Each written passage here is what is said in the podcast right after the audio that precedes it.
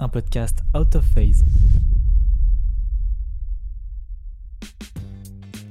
Bonjour à toutes et à tous, bienvenue dans le Talkback, le premier podcast qui fait parler les professionnels du son. Pour cet épisode 2, enregistré dans des circonstances bien particulières, j'ai le plaisir d'échanger avec Sébastien Bramardi. Connu pour être l'ingé son studio de Francis Cabrel, il a aussi travaillé en live pour des artistes de la scène française tels que les Gypsy Kings ou encore Nalouen Leroy.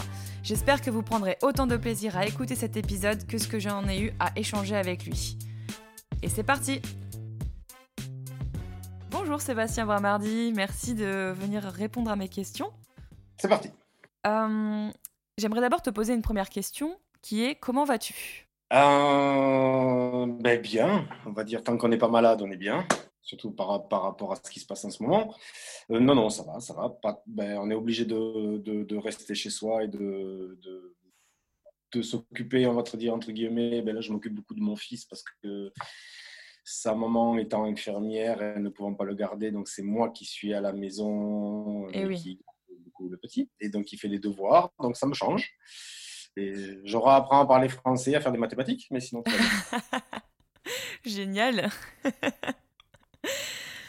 Alors, la première question que j'aimerais te poser, c'est euh, à quel âge as-tu pensé au métier du son?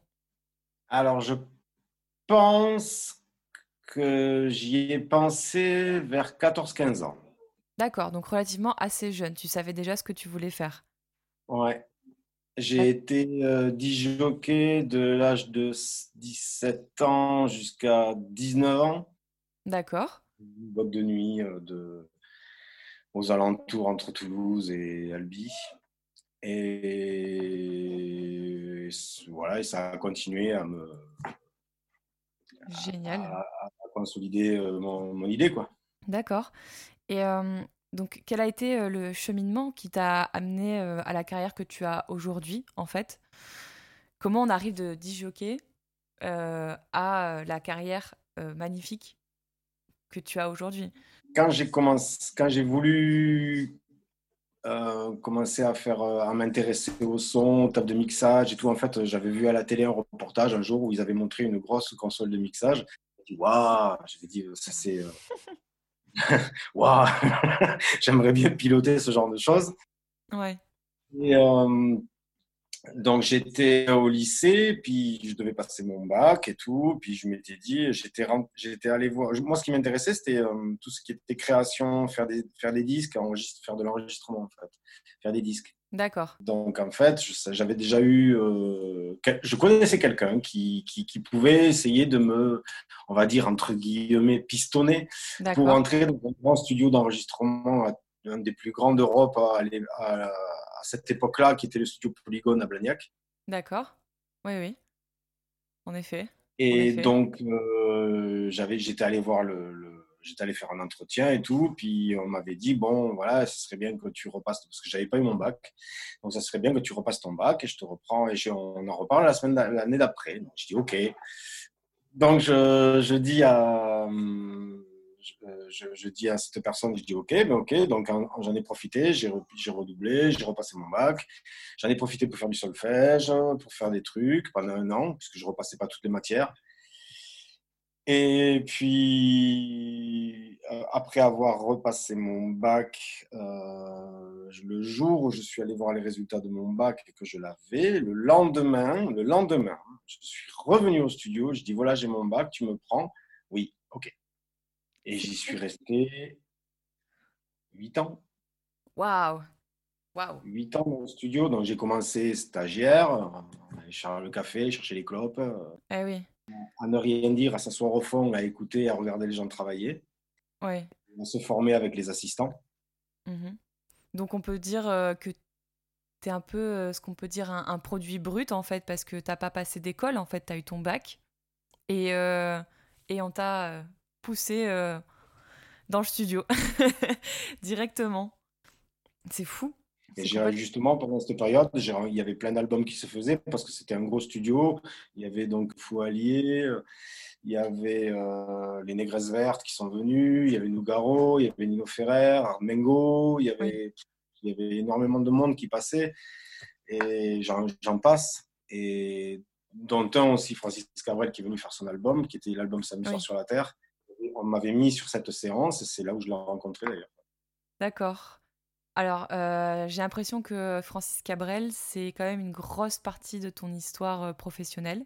Ouais, c'est presque toute ma vie. Alors, c'est effectivement une des raisons pour lesquelles je suis assez émue en fait de te retrouver parce que ben, mon papa étant un grand fan de Francis Cabrel, euh, bah, ton travail euh, m'a bercé en fait depuis toute petite. Euh, et, donc c'est quelque chose d'incroyable pour moi de, de, te recevoir aujourd'hui par rapport à ça. Donc à ce moment-là, tu rencontres Francis Cabrel. ça fait combien de temps que tu, que tu es au studio? Ça fait ça fait six ans à peu près que je suis au studio. Donc j'étais, ils m'ont mis comme assistant confirmé. D'accord, ok. parce que tu es petit assistant, assistant, assistant confirmé, petit ingénieur, ingénieur ainsi de suite dans le studio d'enregistrement. À l'époque, c'était comme ça. De nos jours, c'est plus ça. Mais à l'époque, c'était toujours ça. C'était, euh, il fallait se battre aux portes pour entrer dans les studios d'enregistrement pour être assistant. Bien sûr. Il fallait en vouloir. fallait en vouloir. Donc, euh, sachant qu'on n'était pas payé non plus. C'est les échos euh, que j'ai eus euh, de certains de mes pères, en effet. Donc en fait, Francis est venu, euh, on me dit, tiens, Francis Cabrel vient enregistrer au studio, tu feras partie de la séance, ce sera toi l'assistant de la séance. Je fais, ok, ça marche. Donc c'est moi qui l'accueille, c'est moi qui accueille les musiciens, qui accueille tout le monde. J'accueille l'ingénieur du son, bien sûr, qui a été un de mes profs par la suite. Mmh Et ben, ça se passe magnifiquement bien. J'ai jamais comparé à toutes les séances que j'ai faites. Je pense que c'est la plus belle séance de ma vie. D'accord. Je m'en souviendrai toute ma vie. C'était la séance de samedi soir sur la terre, là où il y a la corrida, là où il y a Je t'aimais, je là où il y a tout ça, il y a tous ces titres-là. Et c'est, ça a été le. J'ai jamais vu une personne aussi humaine que ça qui, qui, qui se souciait beaucoup euh, des assistants, qui se souciaient beaucoup de, de, son entourage, savoir qui faisait quoi. Euh, voilà. Euh, il mm. s'est rendu compte d'une chose, pendant que je faisais sa séance, lui, Francis, c'est quelqu'un de très, très droit, c'est-à-dire qu'il va commencer à enregistrer le matin à 10h, mm-hmm. mais à 19h, c'est bon, on arrête, ça va, on ne va pas durer jusqu'à 4h du matin. Quoi. Ah, à 19h, on arrête. À 19h, on fait l'apéro et on arrête. c'est génial. Et donc, moi, il me, voyait, euh, il me voyait. Après, il me voyait partir parce que j'étais obligé de préparer d'autres séances pour d'autres gens de l'autre côté. Mhm. Et donc, à un moment donné, il est allé voir le patron. Il a dit euh, Bon, Sébastien, c'est mon assistant. Moi, je le veux en forme tous les jours. Donc, euh, je ne veux pas, une fois qu'il a fini avec moi, il rentre chez lui.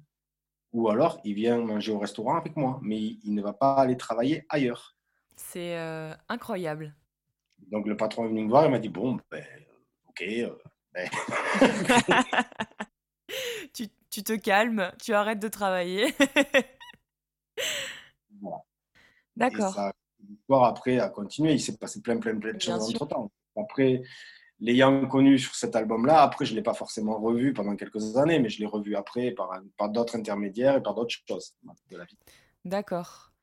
Et là, depuis le jour de nos jours, je suis toujours avec lui. C'est que ça fait à peu près 25 ans que je suis avec lui. Magnifique. Magnifique. J'en ai, euh, j'en ai 28. Donc, euh, on peut vraiment dire que, euh, que, que, que, ton travail m'a accompagné toute ma vie. C'est ça qui est, qui est incroyable. Je l'ai rencontré, j'avais 25 ans, j'en ai 50. Magnifique. Donc, si je comprends bien, le plus gros de ta carrière dans tes débuts, c'était le studio. Comment tu en es arrivé à sortir de ton studio Parce que ça, c'est pas commun non plus. Alors, pendant que j'étais en studio, euh, j'étais un petit peu euh, rock and roll. Bon, je le suis toujours, hein, un petit peu rock and roll et un petit peu punk. Et donc, j'allais faire des, petits concerts avec des groupes de punk dans les bars à Toulouse.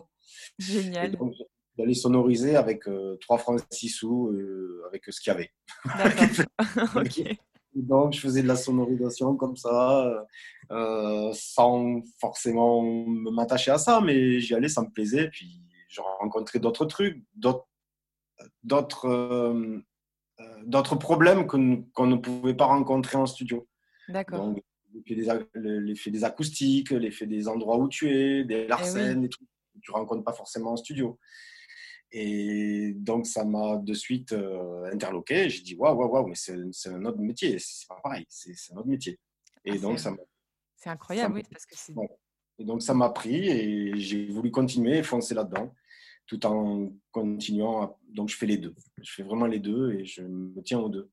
Et je sais, que c'est, je sais que c'est deux métiers différents. Parce que je ah connais beaucoup d'ingénieurs du son en studio qui étaient mes profs, ils sont incapables de faire de la scène. Ah oui, non, non, c'est. Euh, et, vice-versa. Hein. Et vice-versa. Et vice-versa. Enfin, c'est, vraiment deux façons de travailler différentes. Euh, et du coup, la deuxième surprise par rapport au fait de te voir, euh, ben, à ce moment-là, ta carrière partir en dehors de ton studio, c'est de voir que principalement tu fais du monitor, des retours. Oui. Alors que on se dit, un G studio, logiquement, on va l'entendre à la façade. Eh ben non. Pourquoi? Pourquoi?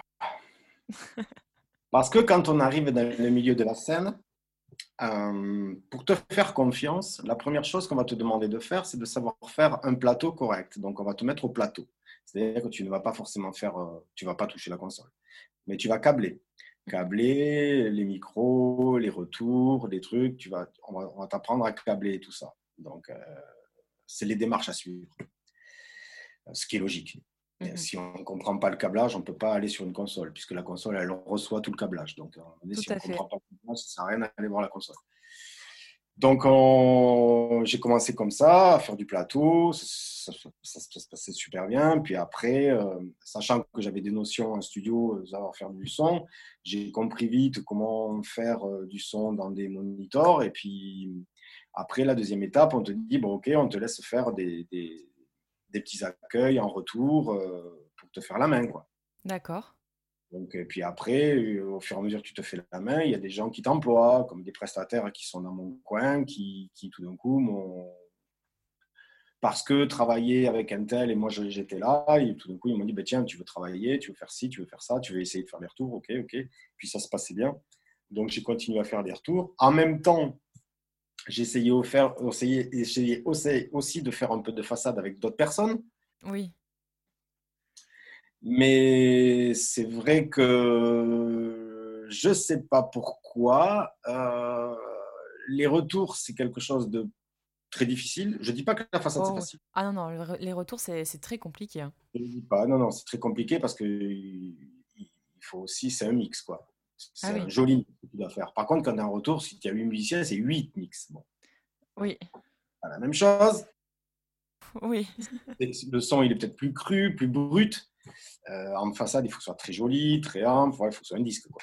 En gros. Oui, les gens, c'est ce qu'ils veulent, en tout cas. Voilà.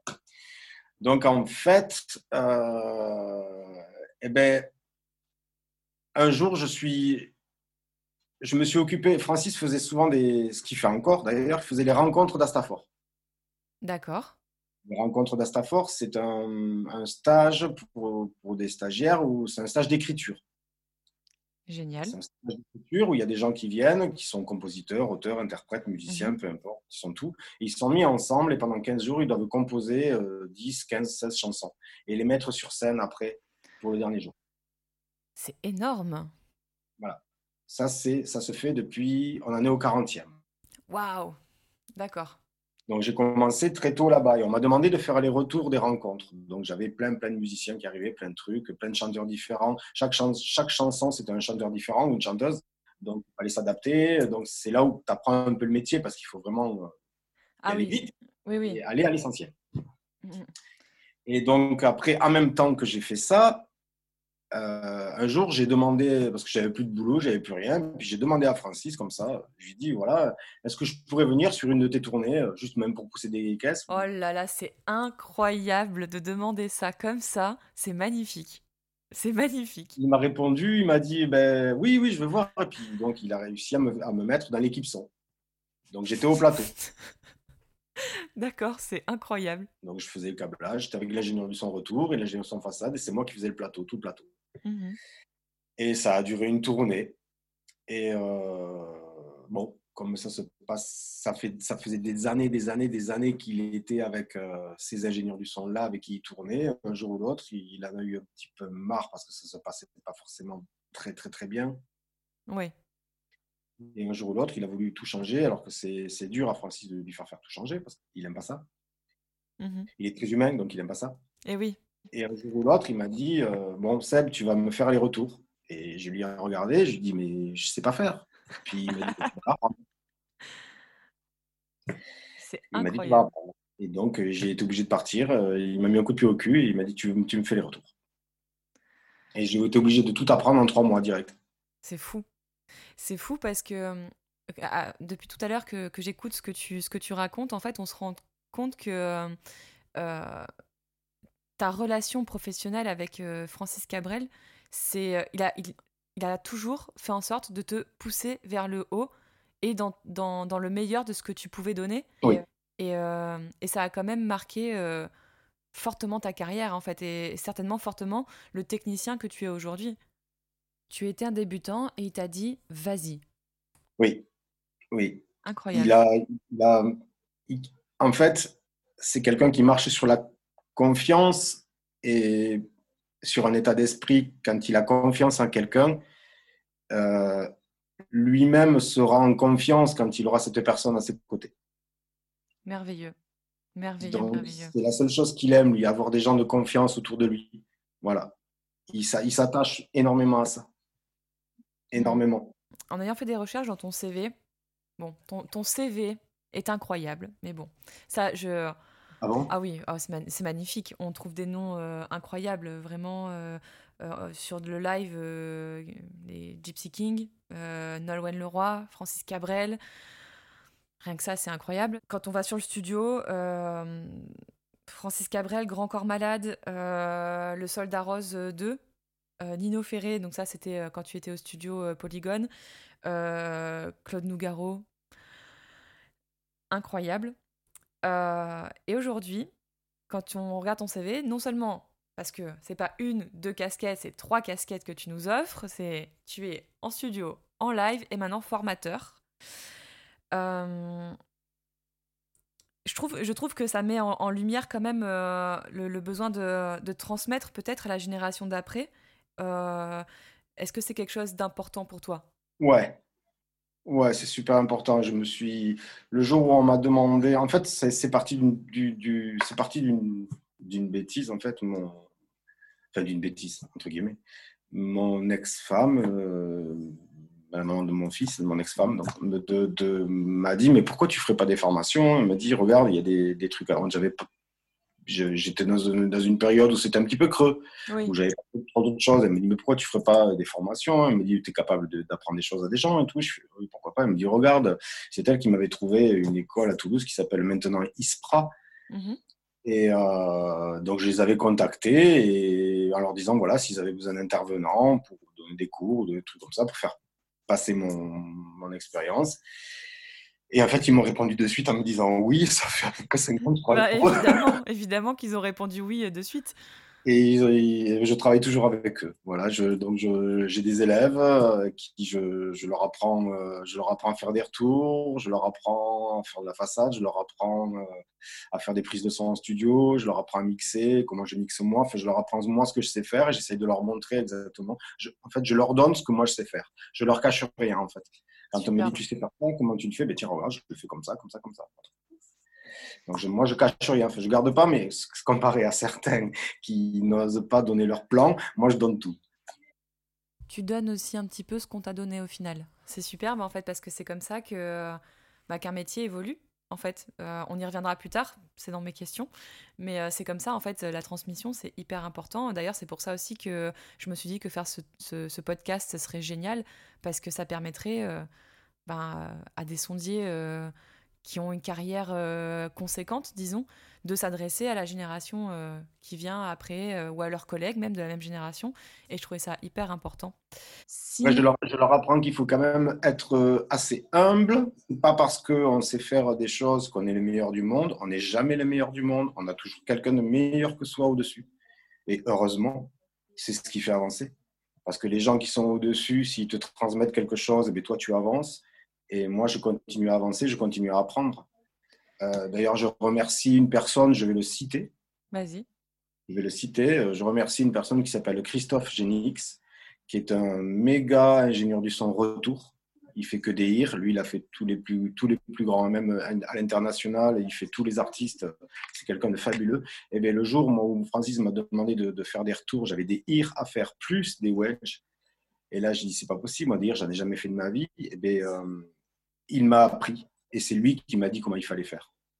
Et je l'en remercierai toute ma vie parce que c'est un des seuls ingénieurs du son qui m'a transmis quelque chose. Il me l'a dit, tu fais comme ça, tu fais comme ça, tu fais comme ça et tu vas t'en sortir. Alors, dernière question concernant un petit peu ta, ta carrière. Si tu devais choisir, aujourd'hui, on te laisse pas le choix. Tu dois choisir entre le live, le studio ou euh, les formations. Qu'est-ce que tu choisis? C'est la question impossible de ce podcast. le live. Le live, d'accord. Pourquoi? C'est magique, ça dure qu'une fois, on n'a pas le droit de refaire. Magnifique réponse. Magnifique réponse. puisqu'on parle de live, euh, quel serait ton meilleur souvenir de live? Meilleur souvenir de live? Hmm. Ah oui, là on arrive dans les questions difficiles à répondre. Hein.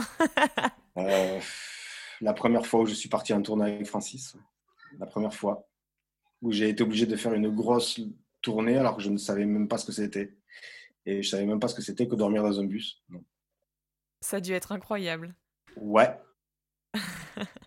Et du coup, est-ce que tu voudrais me parler de ton pire souvenir?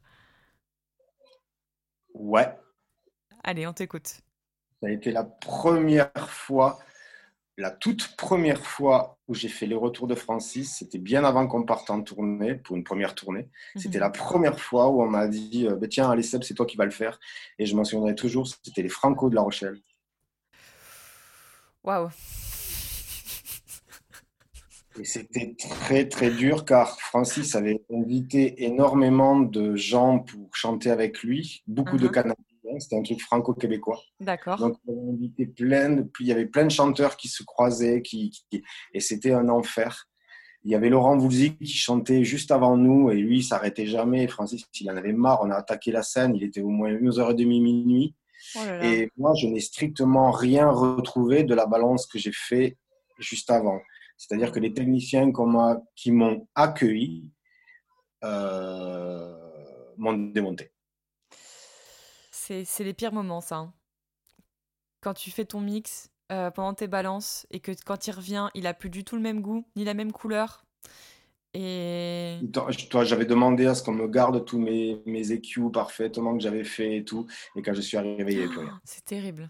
C'est terrible comme c'était à l'époque, on n'avait pas d'appareil photo ou de téléphone pour faire eh des photos Donc en fait, j'avais pas noté, j'avais fait que je leur ai fait confiance. Ils m'ont dit vous inquiétez pas, on le met en, mémoire et en fait, j'ai rien eu. On s'est foutu de moi, voilà. Et ça a été la pire chose. Et quand je suis rentré, j'ai dit mais c'est fini, je ne travaillerai plus avec Francis. Et puis en fait, il en a même pas tenu compte. Il a dit Sébastien, il était dans la merde, il était dans la merde. Et puis après, on est reparti. Parce qu'il y a ce rapport de confiance qui revient encore et toujours, comme avec mon, invité de la semaine dernière, euh, Chris Edrich, qui me disait que pour lui, la confiance entre euh, lui et euh, les artistes avec lesquels il travaille, c'est bien 40% du, travail. Et donc là, il t'est arrivé quelque chose, et ton artiste, en plus, tu as quand même vachement insisté sur le fait qu'il était extrêmement humain, et donc il t'a dit, bah, c'est pas grave, ça arrive. Oui. C'est génial. C'était pas, c'était pas des conditions idéales, ni pour lui, ni pour moi. Euh, voilà, exactement. Donc il l'a bien senti, il l'a bien vu lui aussi. Alors, une autre question impossible. Il ne doit te rester qu'un seul micro sur Terre. Lequel tu choisis pour le studio? Lequel tu choisis pour le live? Pour les deux. Euh, pour le studio, je prendrais un U67. Pour la scène, je prends un SM57 tout court. Ah, ça y est, ça c'est la question en général. J'attends cette réponse. C'est une question un petit peu orientée. Tout simplement parce que, comme tu sais, je suis très amie avec Jean-Baptiste Co. Et il est fan de SM57. Euh, et il m'a glissé euh, dans l'oreille que c'était certainement un petit peu de ta faute. C'est un micro qui est polyvalent, qui coûte pas cher. Et tu peux le mettre surtout quand il est neuf. Franchement, ça sonne super bien. Superbe. Et qu'est-ce qui, euh, pourquoi choisir le Neumann pour le studio? Parce que je trouve qu'il a une restitution euh, très correcte et homogène de, de, ce qu'il peut capter. D'accord. Superbe. Si je te dis première console, celle qui a marqué euh, tes débuts, quelle console tu me citerais? Alors en studio, ce sera la Nive VR60. D'accord. Et en live, du coup? Midas H3000. Waouh, d'accord, superbe, superbe. Et du coup, la console de croisière, celle avec laquelle tu as passé le plus de temps, celle qui a marqué en fait toute ta carrière, disons, qu'aujourd'hui tu pourrais encore t'en servir sans souci. En live ou en studio Les deux, toujours. Les mêmes.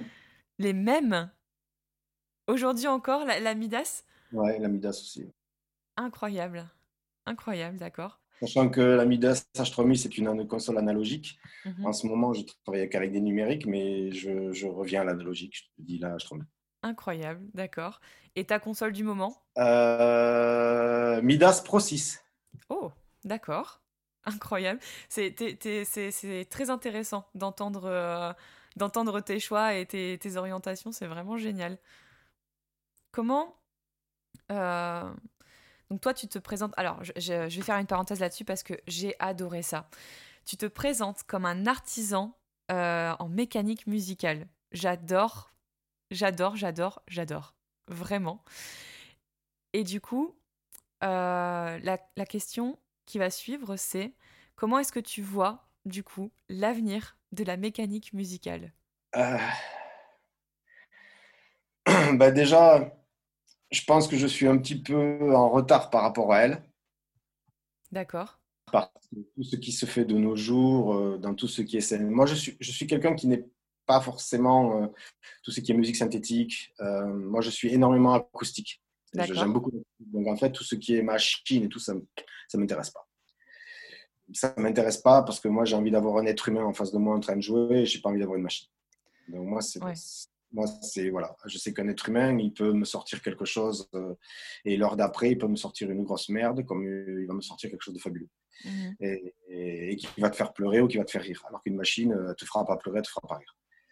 Donc en fait, je pense que je suis en retard au niveau de, de tout ce qui est euh, dernier cri de synthé, des boîtes à rythmes et tout ça. Mais ça m'est complètement égal parce que je, je, je, je- c'est pas mon truc. Mhm. Donc en fait, euh, je pense être en retard par rapport à. Par contre, j'essaie de quand même de me mettre à jour sur tout ce qui sort au niveau des modèles de, De son, de tout. Ouais. Mais après, tout ce qui est, on va dire, production musicale, ça me, ça m'intéresse pas. D'accord. Préfère laisser ça aux autres, à ceux qui s'intéressent, qui sont beaucoup plus musiciens, Mhm. plus que techniciens. Bien Euh, sûr. Voilà. Après, je m'intéresse énormément à mon Pro Tools, à tous vos derniers plugins qui sortent, à toutes les vieilles machines que j'ai aussi. euh, voilà. Donc tu travailles exclusivement sur euh, Pro Tools. Oui, Ok, d'accord. Et du coup, est-ce que tu as eu l'occasion de travailler sur des Avid en live, peut-être? Non, Non? D'accord, ok. non, j'aurais bien aimé. Bah peut-être qu'un jour. Qui sait? Ben, j'ai pas eu l'occasion, mais ça va venir peut-être, j'espère. Il faudrait que j'aille faire une petite formation quand même pour savoir comment ça marche, mais bon, sinon, oui. Bon, je pense que je m'en sortirai parce que j'utilise. Pro Tools depuis 20 ans, donc je, je pense que je m'en sortirai, mais bon. Je, je pense Après, aussi. La console a son ergonomie, il faut y rentrer dedans et c'est pas pareil. Quoi. Enfin, voilà. Mais du coup, c'est vrai qu'avec ce que tu viens d'expliquer, je comprends mieux ton choix de dire non, mais moi, l'analogique, c'est c'est mon truc, en fait. Je... Et, euh, et c'est vrai qu'en fait, euh, ça peut être rarement traître, l'analogique, même en live. C'est pas traître, ça, ça, ça, ça fera pas. euh, ça va pas ne plus marcher et on sait pas pourquoi, en fait. Et euh, c'est solide, tout simplement, et humain. Ça marche très bien. Et ça marche très bien. Donc euh, je comprends en fait le, le- le choix euh, de, de l'analogique plutôt que, que de la numérique. Et quand je reviens, je m'o- je m'occupe moi du, du studio, du studio d'enregistrement de chez Francis Cabrel. Mhm. Et nous avons un magnéto à bande 24 pistes, D'accord. plus un Pro Tools. Ok. Et donc, les rythmiques, nous les enregistrons sur bande, sur 24 pistes. Et après, nous faisons le transfert sur Pro Tools. Incroyable. Et on enregistre Incroyable. tout en, analogique, avec une console analogique, un magnéto analogique. Est-ce que c'est important pour toi d'être dans cette démarche-là, d'aller chercher le... J'ai envie de dire le vrai, mais est-ce que c'est vraiment le bon terme de dire le vrai? Parce que un enregistrement qui est directement numérique, est-ce qu'il est plus faux qu'un enregistrement euh, fait sur bande? Je sais pas. Je, je peux pas. Je, je- je peux pas le dire. Après, voilà, tout dépendra, on va parler euh, entre guillemets techniquement. Oui. Plus la fréquence d'échantillonnage est élevée, plus le son est mieux. Euh, maintenant, nous n'arriverons bien sûr jamais à l'analogique, on s'y rapproche. Mais nous n'y sommes pas, car euh, il y aura toujours un petit lutin qui découpe la forme d'onde à la hache, alors que dans l'analogique, personne découpe la forme d'onde. Donc, euh, il y a toujours ces fameuses. Il n'y a pas qu'une seule onde, il y a aussi ces harmoniques qui sont à côté, qui sont d'autres petites ondes qui sont juste à côté. Et ça, c'est vrai que on a tendance à le perdre un petit peu en analogique. Bon, un petit peu moins avec certains matériels qui sont super en ce moment, hein. mmh mais je ne veux pas dire que il y a une couleur sur l'analogique qu'on ne retrouve pas forcément sur le numérique, mais il faut pas, il faut, je ne, je ne, je ne cracherai pas sur, la, sur le numérique car je m'en sers tous les jours, donc je ne peux pas, et je trouve que j'ai fait des choses correctement. C'est vrai que je me rends, d'ailleurs, sur le dernier album de Francis, j'ai bien fait la différence. Nous avons enregistré des rythmiques sur l'analogique et nous avons enregistré aussi des rythmiques sur le Pro Tools en même temps. Et donc, nous avons comparé les deux. La différence n'était pas forcément très énorme. Il y avait quelque chose. Il y avait un truc, on ressentait, oui, il y avait un truc. Mais je pense que l'auditeur lambda ne l'aurait pas très bien senti. D'accord. du coup, ça me fait penser à une question comme ça, euh, complètement improvisée. sur les albums de Francis Cabrel, tout est enregistré. Il n'y a pas de, de son créé de toute pièce en studio? Alors. Alors, est-ce que tu as le droit de me parler de ça? Parce que c'est vrai que je te sors cette question sans, te l'envoyer avant. Je viens d'y penser. Alors, tous les, tous les albums de Francis, toute l'ossature de chaque morceau sont faits live. C'est-à-dire que batterie, par voix, c'est en live. D'accord. Toujours. Ok. Ça cherche, ça joue, ça cherche, ça cherche la structure, ça cherche le tempo, et ça joue ensemble. Ils se regardent, ça joue ensemble. Donc tout est pris ensemble. D'accord. Après, rien ne, rien ne lui empêche de refaire une voix s'il n'est pas content, de refaire une guitare, mais la structure, l'ossature, on va dire l'ossature, c'est live. D'accord. Euh, après, en ce qui concerne ses productions à lui, nous, on va aller chercher. Il nous, en fait, on a carte blanche avec lui. C'est-à-dire qu'on peut lui proposer 50 000 trucs. lui, il est d'accord, il s'en fout.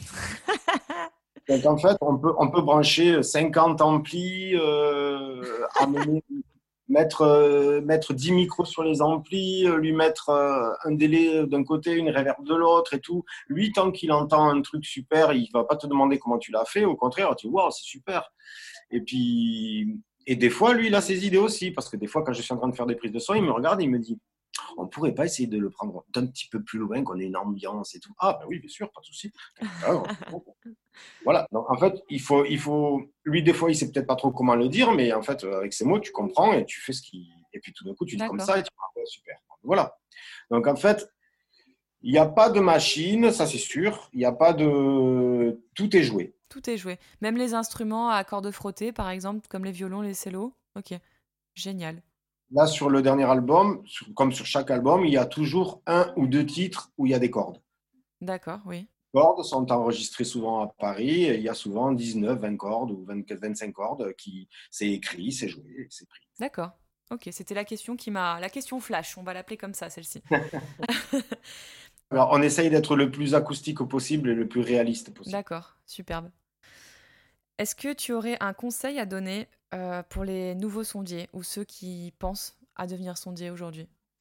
Qui ne soient pas focalisés que dans le numérique de maintenant et qu'ils essayent de faire un petit retour en arrière, voir ce qui se faisait avant. D'accord. Car moi, je viens de la bande analogique et quand je voulais euh, couper un refrain, il fallait que je coupe la bande. Maintenant, avec le Pro Tools, il suffit de mettre un coup de souris. Ah oui. Mm, mm, mm. Et c'est donc, se souvenir de ça, ou même pas se souvenir, mais aller voir comment ça se faisait avant, je pense que c'est important. Oui. surtout ne pas écouter très fort et qui protègent leurs oreilles. D'accord. Quand tu dis protéger leurs oreilles, tu parles euh, de façon générale? Qui se protègent les oreilles. Ben, ne pas écouter la musique à donf dans une voiture parce que c'est une question de résonance, ça sert à rien. Bien sûr. Tu te détruis les tympans ne pas mettre les casques à fond euh, et ne pas écouter du MP3 parce que c'est les pires plages de fréquences qui sont les plus euh, horribles dans l'audition. D'accord, super intéressant. Super intéressant. Et du coup, euh, est-ce que tu es partisan parce qu'il y a aussi se protéger les oreilles quand on travaille? Si c'est toi qui travailles, tu sais comment tu travailles. Donc, je pense. Ah oui. Voilà. Après, quand je vais voir certains concerts, c'est en tant que spectateur. C'est dur, hein je prends mes protections. Voilà. car je ne sais pas sur quoi je vais tomber. Exactement. Est-ce que c'est dur pour toi d'aller euh, dans un concert et de pas faire de déformation professionnelle en te disant Ah, j'aurais pas fait ça comme ça, moi Non, malheureusement, euh, malheureusement, j'analyse tout et c'est Ah, c'est terrible. C'est terrible. Alors, par contre, quand, euh, quand le son est super, que le show est super, j'oublie tout. Je me laisse euh, emporter. D'accord. Est-ce que c'est pas ça aussi, le, le revers de la médaille de, de, de nos travail, de notre travail, d'être oublié quand on travaille bien, en fait, mais d'être remarqué quand on travaille mal C'est exactement ça. Si tu veux bien, on va garder ça peut-être comme mot de la fin, à moins que tu veuilles rajouter Non, quelque chose. tu as exactement raison. C'est, c'est vrai que moi qui fais de temps en temps de la façade aussi, euh, quand les gens se lèvent à la fin du concert et viennent te voir et te disent merci, le son était super sympa. Eh ben, le son était vraiment cool, je vous remercie. Ça fait énormément plaisir, mais c'est très rare. Par contre, quand tu te loupes quelque chose, tu n'en as pas un qui se lève, tu en as 50. Exactement. C'est un peu comme dans les restaurants. Quand on regarde les avis des restaurants sur Internet, c'est un peu pareil. C'est c'est pareil. C'est humain apparemment. Merci beaucoup en tout cas d'avoir répondu à mes questions. Euh, je suis vraiment, encore une fois, très contente d'avoir pu euh, échanger avec toi. Je te remercie encore. Merci beaucoup. C'est moi. Bon week-end. Toi aussi. Bye bye. Ciao. Merci à tous de nous avoir écoutés. Je vous donne rendez-vous très prochainement pour l'épisode 3 avec un invité très spécial. Si vous avez aimé cet épisode, parlez-en autour de vous, partagez-le sur les réseaux sociaux et n'oubliez pas de mettre 5 étoiles sur Apple Podcast.